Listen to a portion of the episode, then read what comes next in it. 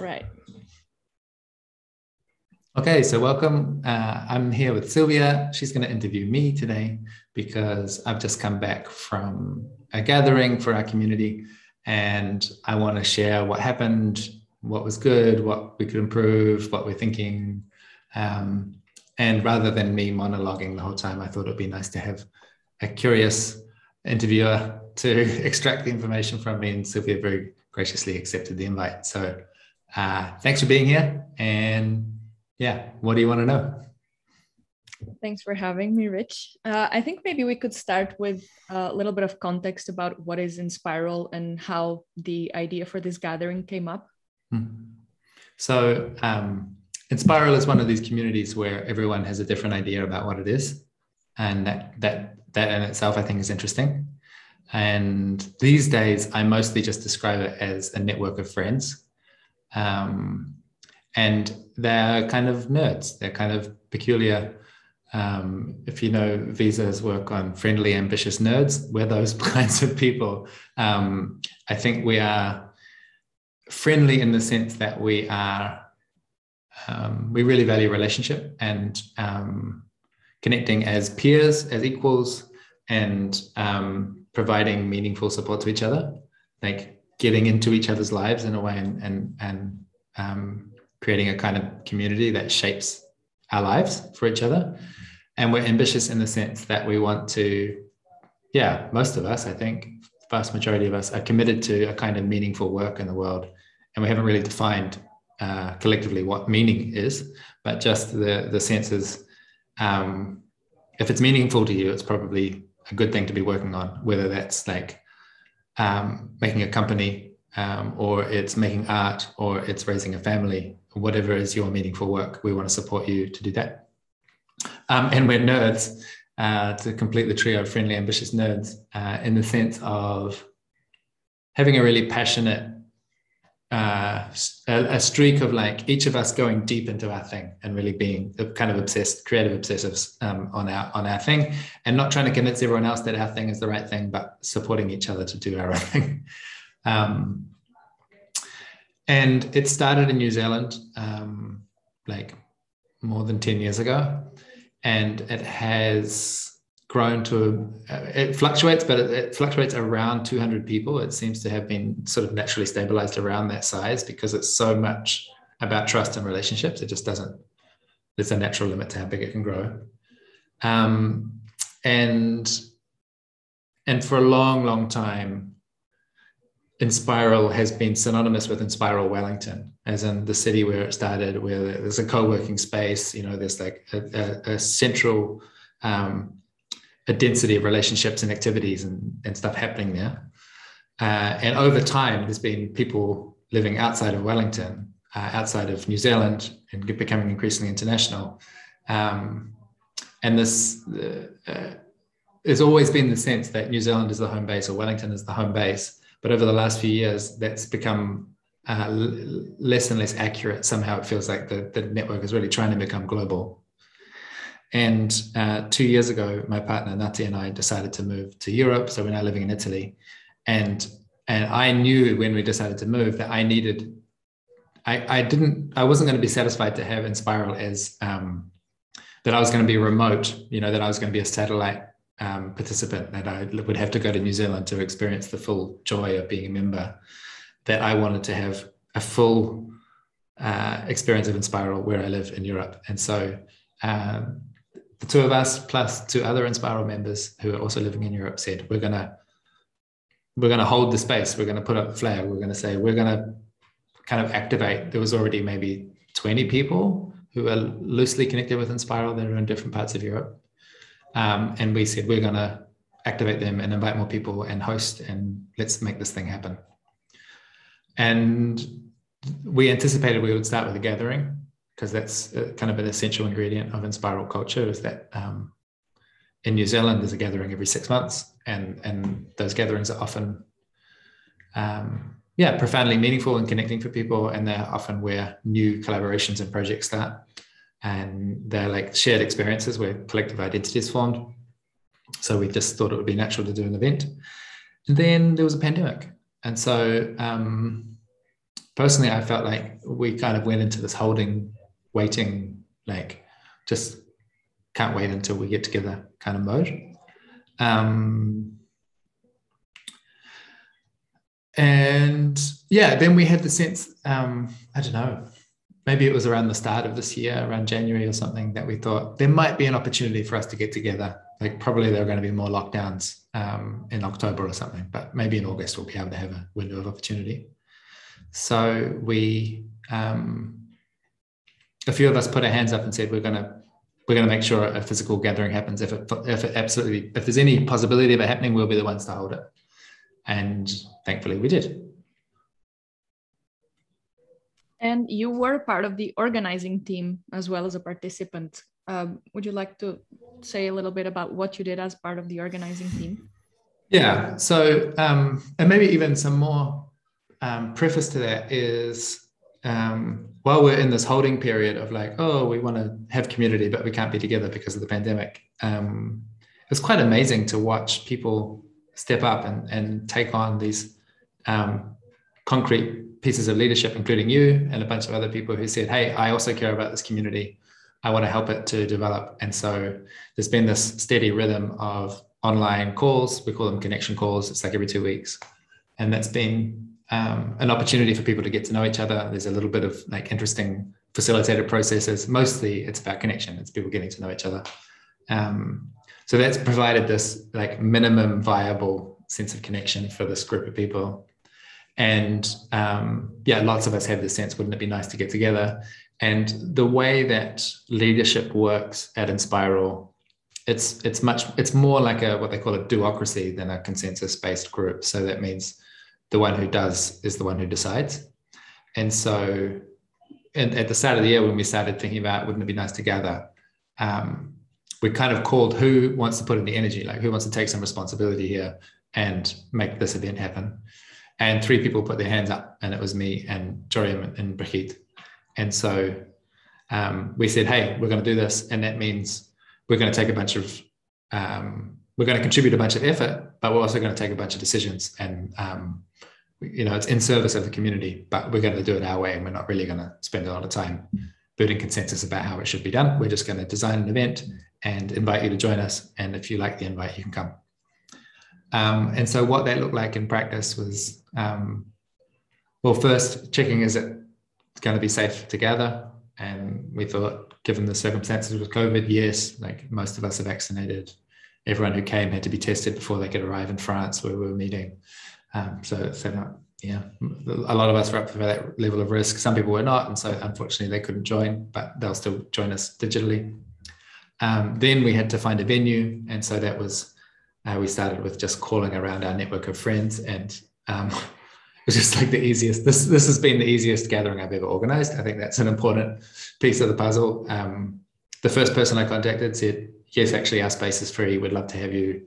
Um, there's this collective called Life Itself, um, you find the website lifeitself.us. They're really cool. They are similar to what we're doing. They are um, kind of cousins of Enspiral. They're, they're kind of uh, organically doing something like micro solidarity without having um, having needed those words to know that they wanted to do that. They were just doing it anyway.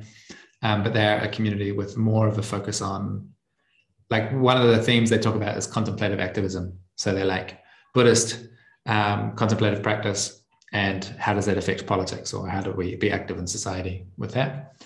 Um, and lots of other things that they do as well. And so th- we wanted to be cousins with that community in any case. Um, we felt we felt some uh, relatedness and they've got um, a bunch of different venues around europe and they said their one in bergerac which is outside of bordeaux was free at the time that we wanted it and so that was extremely easy um, they made it extremely affordable for us and just were super, super warm welcome and made everything easy on that front.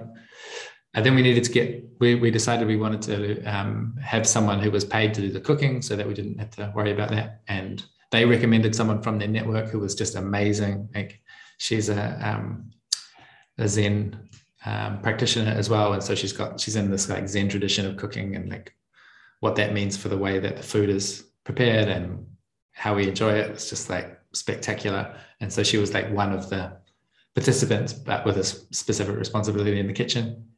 So again, super easy, but um, highly recommended getting someone who's responsible for the kitchen. So that it's just like, look, at obviously we volunteered and we help a lot, but um, she was taking responsibility for it.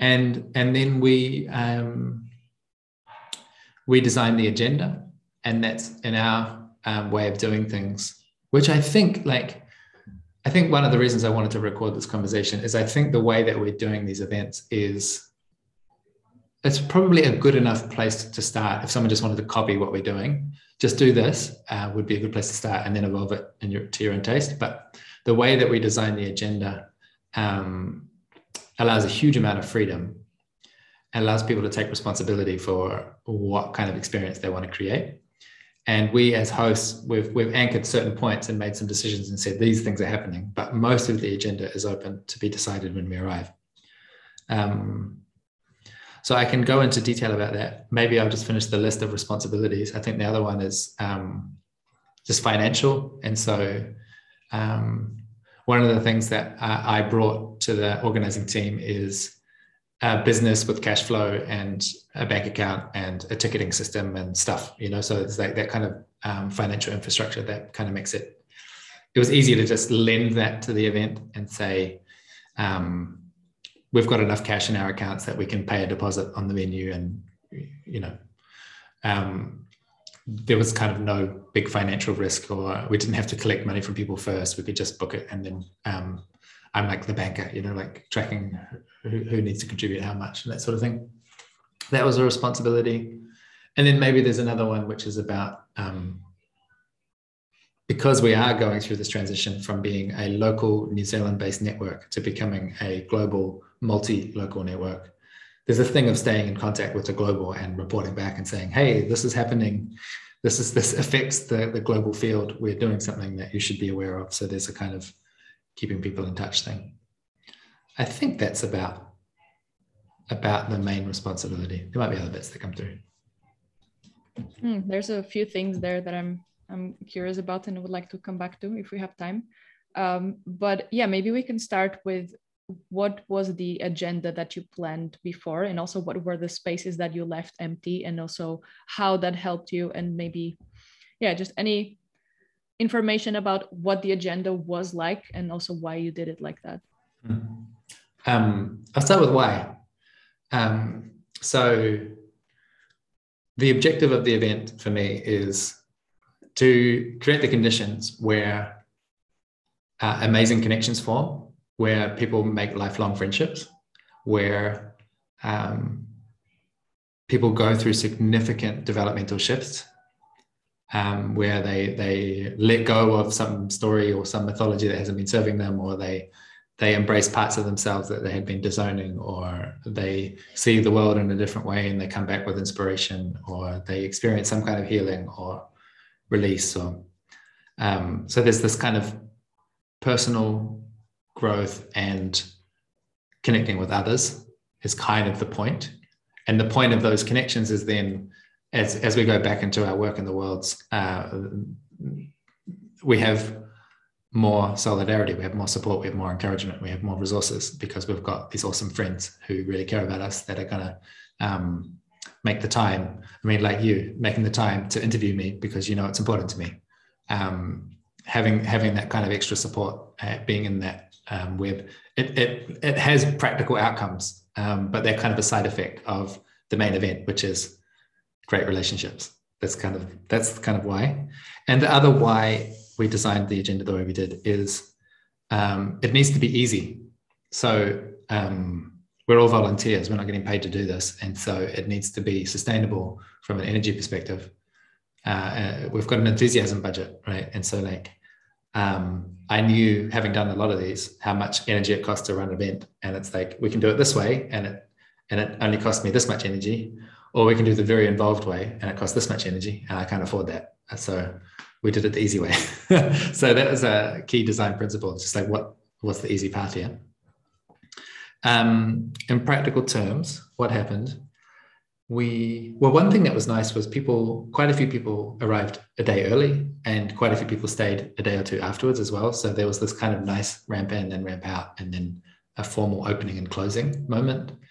And the um, the opening, actually, we had dinner first, which was a great way to land. It's a very natural um, way to greet people. Um, I think we we set a design principle of we want at least 70% of people to be already connected to Enspiral and then 30% newcomers, which is about what we landed on.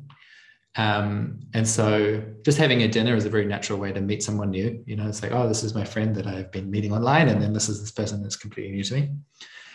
Then after dinner, we had the opening, which was really light because a, lot of people had traveled, and so we didn't have much. We didn't want to stress people or push them very far. Um, a little bit of context setting. There was a, a, round where everyone got to say why did they come. So there's a bit of intention. Um, I think as hosts, we have a kind of job to add ingredients into that circle. Um, like the hosts are always modeling something to the group, you know, like um, both what are we, how are we relating to each other? Like what's the culture here? And what are we doing here? And how do you, how people are uh, um, subconsciously, instinctively going to copy the hosts um, because it's like, how do I fit in here? Well, I, I copy the people that everyone else is looking at. This is, this is like a mammal instinct, right? Um, so, so the hosts, we're being kind of attentive to what we're putting into that opening circle. So I brought a lot of um, inspiration and like, we're going to change the world. It's going to be great, and blah blah blah. Um, and and Brigitte was uh, did the opening she was holding the opening session, and so she brought her own personality to it, which was really really funny and very sweet and um, very connecting. Um, there was a moment I think like you also had it. Um, our one was maybe a little bit less intense than your one, but we had a love tunnel, so which I thought was an intense opening move, but it worked really well. So people walking through a tunnel and people are like um, cascading little touches down their arms and saying sweet things to them, and like just just this kind of warm embrace for everyone as they arrived um, I think that was about it. You know, it was like around a few words and then it's, oh, and, and some logistical information, obviously, like where are you sleeping and all that sort of stuff need to happen. And then we went to bed. And then the next morning after breakfast, um, we had what we call the open space agenda set up. So open space is a open space technology, it's the full term. Um, it's a meeting format that has a whole tradition around it. There's a whole bunch of practitioners. It's um, yeah, it's been an essential ingredient of Enspiral from day one, and I really love it when it's done the right way. Um, and the idea is, yeah, people will bring the sessions that they are excited about bringing, and people will go to the sessions that they're excited about going to. And there's kind of no top-down big picture. What are we doing here? Um, yeah, there's a kind of like bottom-up spontaneous process of coming up with what sessions are going to happen. Uh, usually, it's good to be guided by a question um, or some kind of challenge or you know some overarching theme. In our case, the theme was just um, this was another host responsibility, I guess, is determining the theme. So we said it's um, the theme was deepening our togetherness. That was it. You know, very vague, very open, but it's about togetherness. Like, what is togetherness for? What gets in the way? How can we have more of it? Um, and then people just made offers. Oh, I'd love to host a session on this. I'd love to go for a swim. I want to go for a walk. I want to play a game. I want to do a skill share on this um, facilitation practice that I know. I want to have a conversation about this important governance topic for Enspiral. Blah, blah, blah, lots of post-it notes. Um, and that basically filled out the two. So we've got like opening day and closing day, and then two full days in the middle. So we just filled up the two days with that.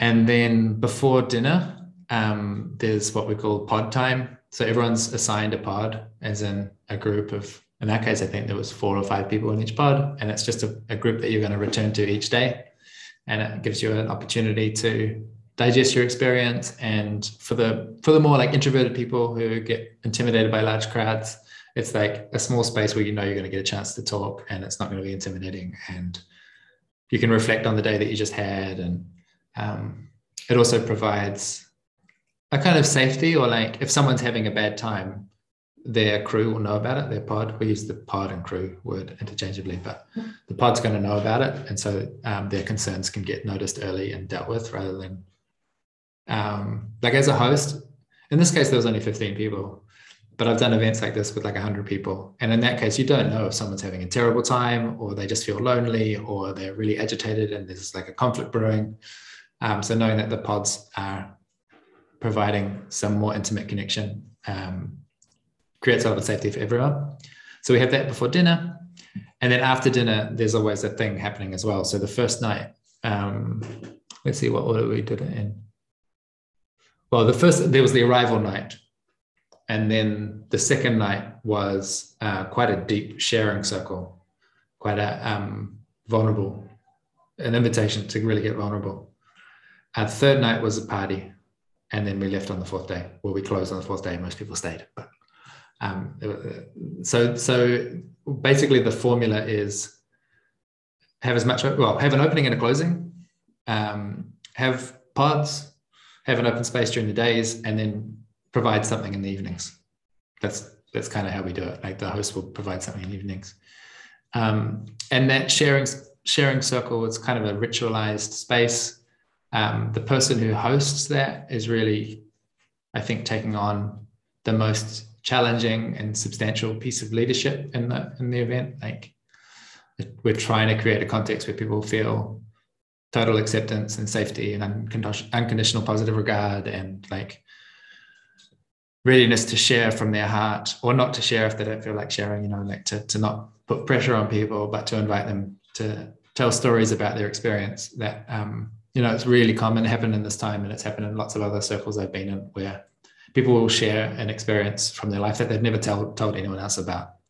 Um, and it's not really the content of the stories that matters. It's, it's really the experience of being listened to, like having a, a, a small group of people just paying full attention to you while you share this thing that you feel really, you might have shame about it, or you might, um, there might just be a lot of grief and sorrow around it, or, or it could be a very tender um, aspiration. You know, you actually might be really optimistic about it, but um, nervous to to share it with the world and to have that received by a circle of people that are like fully attentive and supportive and with you um, seems to do a kind of magic, both for the individual and for the group. It, it like creates a group. so that's why we do that pretty early. And then, yeah, the third night was just a party, which means we had a dance floor, uh, we had some music, people moved around to the music. Um, and in the closing, um, oh yeah, we did a practice. This kind of came out. The suggestion kind of came through the um, the process of setting up the open space agenda, and we said, okay, we'll take responsibility for that and put it into the closing, which was a practice we called Troika, So from from liberating structures. So it's a really awesome online resource, lots of different meeting formats. Troika is a place, a, a, a, quick, simple process for three people to give each other advice on a, on a challenge or topic. So it was kind of like, okay, today's the last day. You're thinking about going back to the real world. Uh, have you got a challenge or an action or an insight or something you want to process to help you land and get oriented? Um, so we did that and then we had a closing round and we just heard from everyone um, yeah what are you leaving with? What are the you know last words kind of thing. And then we had another dance party which was a great way to close just to release you know that um, pent up energy and an absolutely phenomenal feast which I'll, I'll love to share the photos with you. And it was just like amazing amazing way to close the day. And that was that's the formula. That's the the thing that we did. And um, i will yeah, I mean, I'm sure that parts could change and that'd be fine, but I, I would basically vote to keep the, that template more or less the same again and again and again. Do you have any idea about what are those parts that could be changed or just anything like off the top of your head right now that you can think about? Um, I think the formula of open space in the days something hosted in the evenings is good. And you could just change what that hosted thing was. So we've done, like with a bigger group, we did something that was more like informational, like here are some stories from things that have happened at Enspiral in the past. Or we've done, instead of just a free form dance party, we've had more like a, a fun, kind of supportive open mic performance. We call it the listening party. So it's not about performing, it's about being listened to in a really embracing way. Um, I've been in gatherings where it's been really deep rituals have happened there, like much deeper than what we did. Um, yeah, it could be could be something about the seasons, or it could be about grief, or it could be about um, connecting with the ecological crisis, or you know, people can really bring the host can really bring their own flavor in, into that that evening. I think, um, and then yeah, there's a lot of creativity with the opening and the closing. Like um, in in New Zealand, because Enspiral is um, Enspiral like grew up alongside the indigenous people there. So it's like it's it's it's not there's not a lot of Maori people involved in Enspiral, but um, the way it works in New Zealand is it's a bicultural country, right? So you have like the indigenous Maori people, and then you have the the rest of us, the Pakeha, the settlers, and um, yeah, we are trying to live in, in in good relationship with each other. And so me as Pakeha, I have learned a lot from being alongside Maori people and um, and so like if I was in New Zealand, then we might do something that was much more directly informed by Indigenous practice. Um, but in Europe, it doesn't really feel relevant, and so yeah, it's kind of like this this this opportunity to adapt to your local context. Like a, a really practical example is in in Maori culture, there's um, a lot of um, ceremony and form around how how do you start a meeting, like um, what is a like a welcome ceremony that really makes a difference? And um, one of the ingredients of that is like acknowledging that you have some sense of like hosts and guests and um, making that very visible and then gradually bringing them closer together through a, a series of steps. So we did a big gathering in new zealand and um, the opening included basically everyone who's um, a long-term member of Enspiral, they were sort of put in a host position and then everyone knew was sort of put somewhere else and we visualized the gap and said hey look there's a difference here. Um, and we want to close that distance but let's acknowledge that it's here that these people they're like the cool kids who already know each other and you're the the new person who's like trying to fit in and a little bit uncertain. And and let's intentionally visualize that so you can see the, ter- the terrain and then make introductions and and close the gap intentionally so that's like a, a thing that we did um, to change how the introduction opening space worked that was really appropriate for the context that we're in in New Zealand. And here, it's like hmm, people would maybe, I don't know, maybe they wouldn't respond in the same way. So I think openings, closings, and evenings, a lot of freedom, um, but stick with open space and stick with pods. Um, yeah, that, that's basically the formula. Hmm, I really like that that there is this very simple formula that is proven and that it works, but then you have so much space to play around with. I remember when we are talking to you about um, our gathering that we did in Pico, you mentioned this idea of creating the pods. Um, and, and, and I think we had more, more people at our gathering and, and it really struck me then like, wow, yes, this, this makes so much sense because you have this smaller group of people that you can come back to every day and they are your group at the gathering where there's this whole bigger group of people that sometimes can feel a little bit overwhelming. And there were some new people, and there were some people who were already more familiar with the whole community. So, yeah, I, I was just reminded about that. This is something that, um, yeah, it, it is very much uh, micro solidarity and, Enspiral ish. Um, and I think it's something that is not so obvious um, that I think is really helpful for people who are wanting to do this kind of thing, just thinking in terms of different sizes of groups and how to play with that for people to feel more comfortable.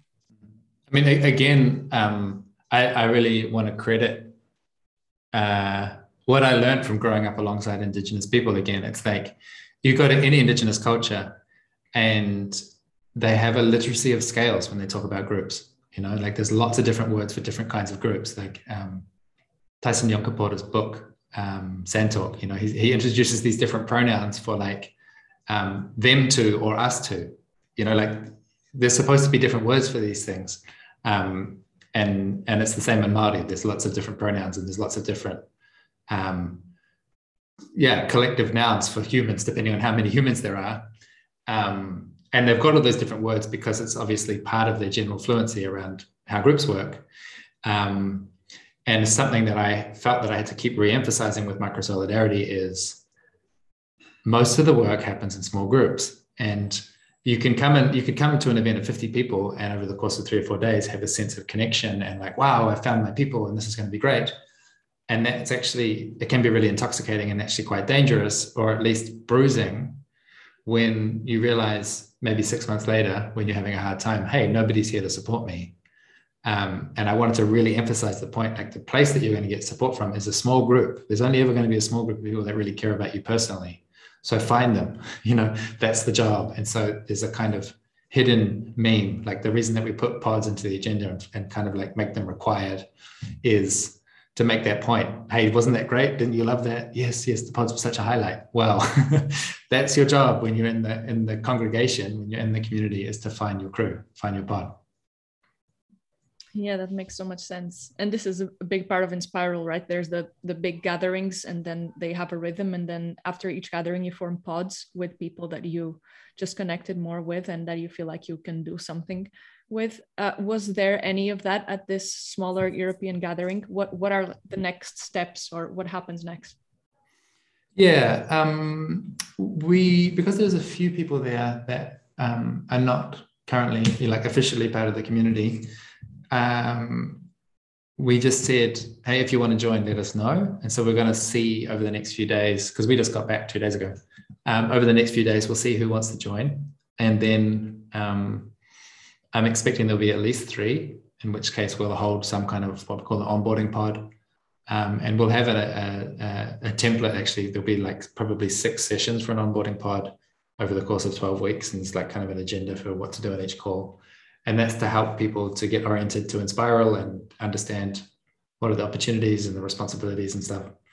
Um, so probably that's going to happen. And I know that through the course of the event, there was a, lot of collaboration started. So like Carl, who I mentioned uh, earlier, he he's hosting an event in Berlin soon, and like three or four people decided they're going to join that event. For example, um, it's an awesome collaboration training. So there's lots of that sort of thing where it's like all these kind of sparks of connection happen, and we don't we don't make any effort to track that or to corral it or to say like let's put all the actions on a board. It's like we just we just focus this is my bias you know it's like just focus on the social fabric and the activities will take care of themselves. Um, the other thing that is going to happen is i think so. I mean uh, the pandemic's really going to have a big influence on this but if it's possible i think there'll be another gathering in winter. We've already started talking about that. And crucially um, I don't think I need to host it. So I'm one of the people who brought this like initiating energy to the community and then to this gathering. But there's enough co-leadership capacity. There's a that's part of the culture that we're trying to play with at the gatherings. It's like everyone's responsible, everyone contributes, everyone can take a turn to lead some of the time. Um, two of the people who have been one of them who's been Enspiral for a long time and one of them who hasn't um, put their hand up to say, yeah, I think I can host the next one. Um, and yeah, it's just really exciting to, to give them our support and enthusiasm and, and to imagine that we might be able to get together in winter. Um, so that's kind of my ideal is that we'll just meet every six months and there'll be pods in between gatherings. So there'll be space for people to connect and probably people will start companies and invite them into each other's creative projects and that stuff will happen. Um, but my interest is just keep that, that rhythm of pods and gatherings.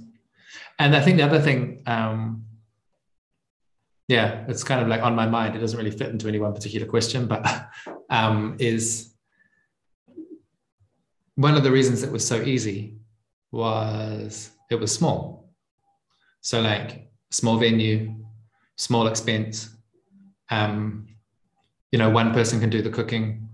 Uh, uh, with 15 people, it's kind of unlikely that there's going to be drastic conflict. Whereas if you have 50, it's pretty likely there's going to be an intense conflict. Um, with 15 people paying a little bit of money each, it doesn't, most of them are going to pay right away and there's not going to be a lot of chasing up to do. And, you know, that it just was easy and, and felt really accessible for people. So I'm going to be pushing, we'll see what the community wants to do, but I'm going to be pushing for, let's keep it small. And, and for example, we could say um, the maximum size is 30 people. And if we've got more interest in that, then you, then we have two groups, we have two gatherings and we're really cultivating the capacity to host and, and instead of like oh let's try and pile into the one true awesome community let's just activate lots of these gatherings where lots of people get the experience of hosting and lots of people get to experience participating, and it's always small and intimate and easy. That's my vote. We'll see how people respond to that because I just think it could easily, in the space of two years, it could easily grow to 500 people, like effortlessly. So that'd be quite a different thing. It seems like the same pattern is happening at different scales. So there is this tendency for Enspiral to go from being local to multi-local. And then there's also even this smaller part of Enspiral, Enspiral Europe, there's this possibility of there being more and more people and it's still having to divide for gatherings, for example. So do, do you see like, do you have any vision for what this could be like? I don't know, in a year from now or what is the role that a gathering like this and the fact that it is happening now for the first time an Enspiral Europe gathering how does this fit within the whole of Enspiral or how can they be integrated together? Yeah um the the whole of Enspiral is quite a kind of a it's very opaque. It's really hard to read. Um it's not just that it's distributed and there's a culture of everyone do whatever you want you know so there's always a lot of things. It's also um, because so much of it is relational a lot of it's just invisible. You don't really know um, it's very hard to kind of feel the pulse of Enspiral in a way. Um, Joriam's probably got his hand closest on it because he's currently the only one who's paid to activate the community. So he's more in touch with more people. So he's got a bit of a read better than I do. Um, but my suspicion is that um, that yeah, like there are these local points, like obviously Wellington, then there's Auckland, then there's Melbourne, and kind of North America. Um, as in addition to Europe, those are the kind of main regions at the moment. There's some in Southeast Asia as well, which with a, with a bit of a nudge could get to the next level as well. But they're each at different stages of development um, and kind of having their own experience. So the Wellington crew, it's like everyone is having babies, uh, they're buying land, they're like really don't have any, from what I can tell at this distance, having not been there for two years, it seems like there's not much energy for like making new connections or starting stuff. It's like they're all nesting, you know, um, and enjoying some nostalgia about their awesome times that they had in the past. But there doesn't seem to be, I don't think there's anyone there that's really hosting, that's really calling in, that's really like, hey, we're going to meet new people and it's going to be great. I don't think that's really happening.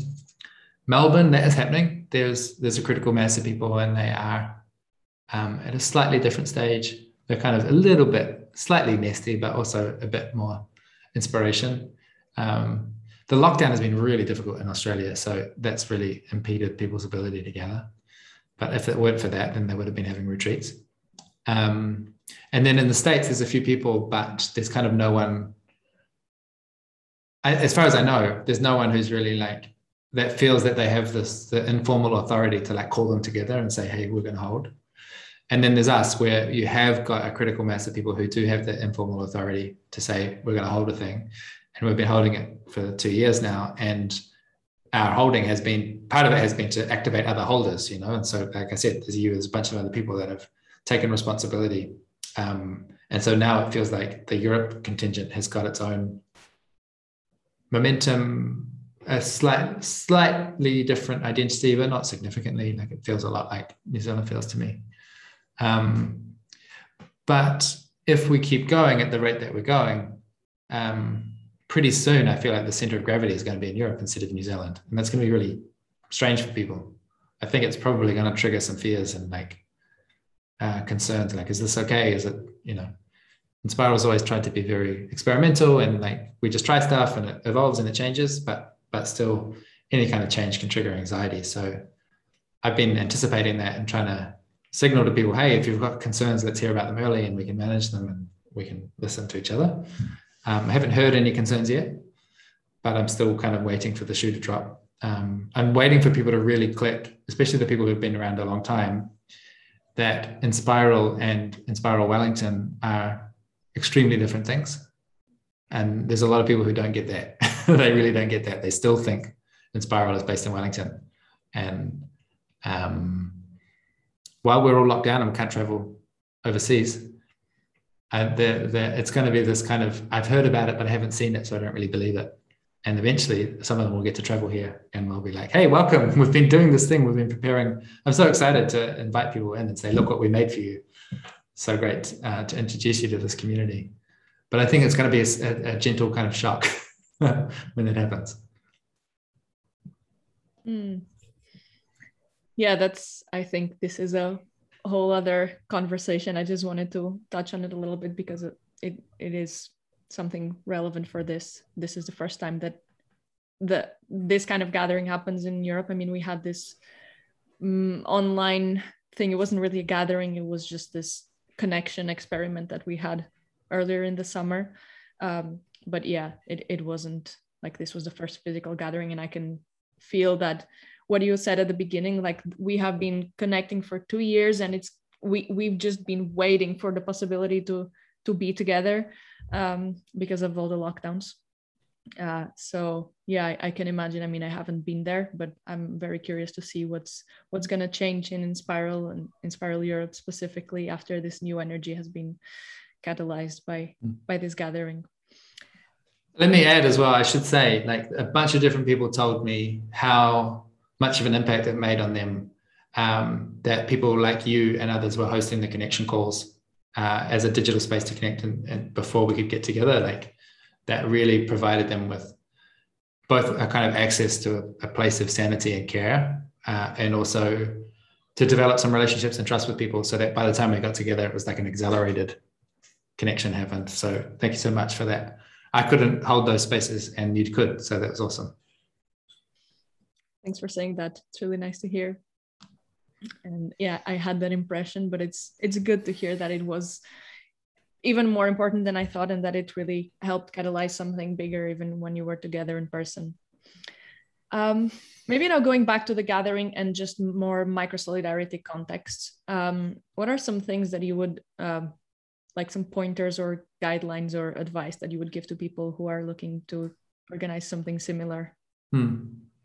Um, I'm kind of have it's I'm kind of polarized on this. On the one hand, I want to say just try it. Just take the template and run. Um, you know, like we started. Uh, I joined Enspiral very early on, and the people who started Enspiral didn't know what they were doing. You know, they were just um, reading a few inspiring things in the book in books and hearing things and just trying stuff. You know, it's like they, didn't really have a great deal of. Well, I mean, there's some kind of lineage which I would love to document well, but mostly it was just people inventing stuff and trying and um, and and failing and getting hurt and then trying some more um, until we landed on a bunch of patterns that work. So on the one hand, just try it, just do stuff, just invite people. Start first, first get one crew and then help a few other crews to form. And once you've got two or three crews running, then have a gathering. Or start with one crew and gather and then and then grow from there. Um, but this this formula of um, a spacious but attentive hosting, abundant hospitality, a great deal of care, a great deal of freedom, um, uh, yeah, pods, open space, and some connection, you know, facilitated processes. I think it's a very powerful combo, and you should just try it. If well, you should. If you want to experience more connection and meaning in your life, I recommend trying it. Um, on the other end, the other half of my polarization is, um, and this is somewhat self-serving, right? Like, I think that I like to tell myself that I have a lot of skill and finesse and and all of us on the hosting team brings a great deal of skill and that um, part of the reason the event went so well is because we showed up with confidence and without anxiety and with a lot of experience and ability to navigate so for example on the um, you know there's the the two full days on the second full day in the we had a we also had a check-in after breakfast just to is the agenda good how are people feeling kind of like make little adjustments and at that check-in, I said to people, like, I waited. I let everyone speak first. That's the thing as well. So that meant that I got to use my my check-in token um, to contribute something that I thought was going to be helpful. And what I said was, what I've heard here in this check-in is a lot of enthusiasm and like everything's great and I love it and there's so much harmony. And and from my experience of having done a lot of gatherings, um, if there's a lot of harmony, uh, I'm usually there's there's that's come at the expense of some tensions being suppressed. Um, there's no way that 15 people have got no tensions uh, after having spent two days together. So I really want to interrupt this uh, unanimous good time and say, I know there's tension. Let us have it. Let us have it. And over the next few hours, let's bring more of our realness and um, make sure that we get into some of that territory, which we did, which was really satisfying. Um, so there's that there's a kind of finesse there of knowing how much divergence can this group hold and sensing and making the call. I think this group can hold more tension than we're currently experiencing, but not too much. you know, like uh, we're not ready to have some therapeutic process around everyone's childhood traumas, but we are ready to talk about like, have you noticed how straight and white and male the space is, for example? That's a conversation we can have. Um, so so that's that side says to me, oh, there's an expertise, there's a skill, there's a lineage, and if you're uncertain about hosting, um, yeah, find. I, I always say, you know, find some elders whose feet you can sit at. Um, find find someone that you look up to and go and learn from them and um, apprentice to them, or yeah, find some some relevant or like related communities and spend some time with them and really start to soak up. Um, yeah, you know, the tacit knowledge, the implicit norms, the ways of being because uh, all of that everything uh, uh, what if they say everything speaks i think that's a line from um, who was that there? there's a really great group process designer and i'm forgetting their name unfortunately. But they say everything speaks. Like everything speaks. The like if you come to my house and you go to the guest room and the bed is made up and there's a um, a towel and a fresh pot of flowers like that tells you a huge amount. Like everything speaks. And so um, when you're experienced you can be really attentive to what all the different parts are saying. When you're inexperienced you'll be saying all kinds of random stuff and not knowing what effect that's having on the group um, and that could be awkward uncomfortable harmful i don't know so i've kind of got those two those two energies going on and if i had to choose one i would go with the just experiment just try stuff how bad can it be I'm interesting. I'm interested in solving tensions. Is there anything, any I don't know, if for someone who is going to host something like this for the first time and they have no idea how to um, address or hold space for tensions in a group, is there anything that you would recommend they I don't know have in place to mm-hmm. start with before going ahead with this? Yeah, that was one thing we could have done a lot better actually um, especially if the group was any larger or had less pre-existing shared context. Um, was in the opening we could have we could have done more around tension and around safety and around norms and like community agreements. Often we'll open with a, a session to do community agreements, um, as in how do we want to be together? What kind of behaviors and values do we want to lift up, and what ones do we want to say no to?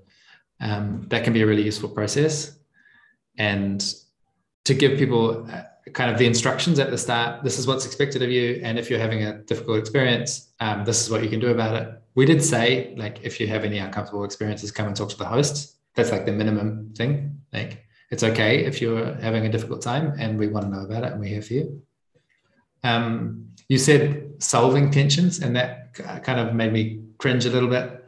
Um, uh, uh, because because that emphasis on a solution is not quite where I'd put the emphasis. It's more about um, there's this great book called Sitting in the Fire um, by Arny Mindell, I think, and I and I haven't read it for ten years, so I can't really remember what happened, but I remember the title, which is Sitting in the Fire. You know, staying with the discomfort, and and that seems to be a lot of what conflict, effective conflict management is about. Is like, can we stay together? Can we can we stay in relationship even when it's tense, even when it's uncomfortable, even when someone's triggered or um, upset or even when it feels like there's a divergence or a clash can we stay together and and sit with it? And and kind of for me that means slow it down like really zoom into the detail and slow down the passage of time and take space for breathing. Or take you know if it's really intense you know actually leave the room for a while and then come back to it. But um, rather than try and smother the discomfort and quickly patch over it and get back to comfort again which is my tendency. I want everything to be elegant and smooth. And so I'm like, oh yeah, what if I make this gesture that's going to just put everything back to that's, you know, like I, am um, overly concerned about making everything smooth um, and can smother people. Um, yeah, can we can we admit that difference exists and and can we be okay with it? Um, in practical terms, it certainly helps to have some people in the team that that are experienced with conflict resolution, conflict transformation, mediation. Um, and again, as the group increases in size, this becomes more necessary. And the basic formula is to give people, yeah, clarity at the start. These are our agreements. This is how we want to behave. If you have a concern, first, um, sometimes we use a practice called the trigger log. And that's basically if you notice yourself getting triggered at any point, if you feel a really strong emotion, uh, if you can, grab your notebook and just write about it for yourself. And, and it's not about the other person and how they're an asshole. It's about your own experience first, the part that you've got complete control over um, write that down. Like, what are you feeling in your body? How intense is it? Where is it located? What stories, what needs, what feelings, what requests are coming up? Like, just get all that energy onto the page. Um, or if that sometimes that's too much, um, find someone to talk to. And basically, the first person to talk to might be in your pod. There might be somewhere where you can say, Hey, I had this really weird encounter with someone and I, I just need to process. I don't really know, but it seemed really bizarre. What do you make of this? And that's like a trusted small group to start processing.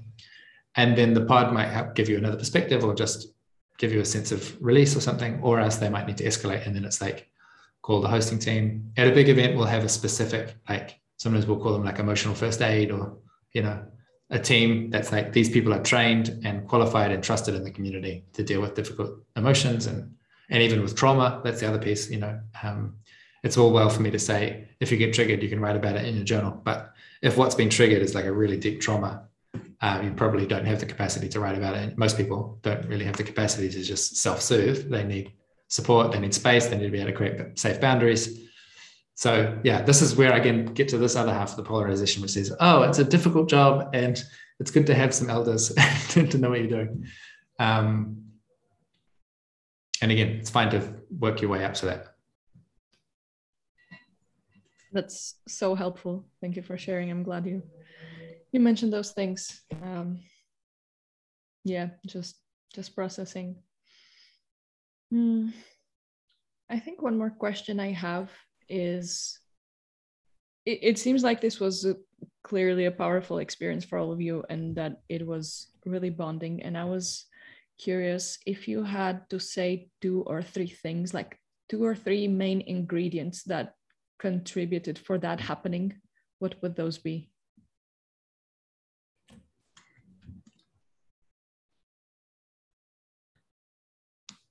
Um, staying, staying in the same space for multiple days and multiple nights, um, and not leaving. And and that was part of the invite. Like, we only want you to come if you can commit to the full experience. You're not actually welcome to come for part of it. Um, that does something at a at a memo level. I think like we we get um, in in Brigitte's opening ceremony, she she uh, kind of made explicit this idea that we've arrived, and each, person brings their own energy, you know, their own personality, their own values, beliefs, curiosities, blah blah blah, and that this process is going to merge them together. And so she did this like kind of uh, embodied process of just like all of all of the energies are going to get smushed together and you're going to kind of get into each other's business in a way. Um, and i think a lot of that is happening by sleeping in the same house um, by having meals together and doing dishes together and you know that um, it's not the facilitation it's not the conversations it's the mammals thing of eating and sleeping in the same space for a few days that's really unique and can't be so far has not been replicated on zoom um, so that's one. I think two, yeah, there's a kind of intentionality and and skillfulness in the hosting. Like I said about knowing, knowing again, mammals will mimic the behavior of the people that they recognize as having high status in the group. So uh, we try and level the status. We do lots of things to try and make it more equal, but status is always present and anyone who's got a any kind of leadership hosting role um, is going to be a high status person by default to start with and people are going to be looking to them to say how, how should i be around here so um, as a host if you're attentive to that effect you can choose what ingredients you're putting into the room so that they get mimicked back to you so if it's like great listening appreciation deep acceptance uh, curiosity you can just put those inspiration, you can put those things into the room and just watch them come back. Um, just that for me is so fun. It's like such a fun game for me to play because some people know that's happening and a lot of people don't know that's happening, and it's um, slightly creepy to be doing things to a group that the group doesn't know is happening. Um, so that's why I talk about it publicly. But that's part of what's happening with group process design and facilitation and hosting.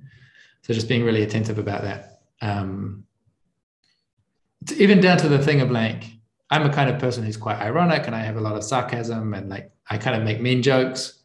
Um, but never, well, I try to never do that when I'm in a in a visibly leaderful posture. If I'm hosting or if I'm in front of the room or something, I think, yeah, one sarcastic comment could really um, do a lot of harm. If people, if suddenly it's like, oh, sarcasm is welcome here, it can get really nihilistic or really mean or yeah, I, I wouldn't do that. Um, try not to do that. It, it, and like welcoming feedback. So like two different people gave me some constructive feedback at different points about, hey, when you said this, it landed this way. And so because I was in a hosting posture at different points, I I made that explicit. Hey, people have been giving me feedback. It's great. Please continue to do so. Like just really being kind of over the top a little bit, um, over explicit about the stuff that's usually implicit. And then the third ingredient is freedom, autonomy, space, openness. Um, you know, in open space, they talk about the, the, the law of two feet, which is if at any time you're not learning or you're not contributing, you can use your two feet to go somewhere else where you are. And putting that requirement into this is a law. this is your responsibility. You must go where your feet tell you that you can have a good time. And if you're not having a good time, you shouldn't be there. Um, and yeah, the open space agenda being uh, the things that we're doing for the most of the days is whatever someone has showed up with, whatever workshops or activities they've showed up with. Like that is a, uh, it's a kind of um, leadership development boot camp um, because if you wanted something to happen, well, you'd have to make it happen. and uh, it, it, it, it's fine for people that are like, I just want to kind of go along with what's happening and I'll just sample from what's on offer. Um, but usually we notice that after two or three of these things, people are not satisfied with just sampling and they want to contribute. So it's an opportunity for anyone to create the experience they want to have. Uh, I think that's it. Good question. Mm. Is there anything else you would like to mention that you feel is unsaid before we end this?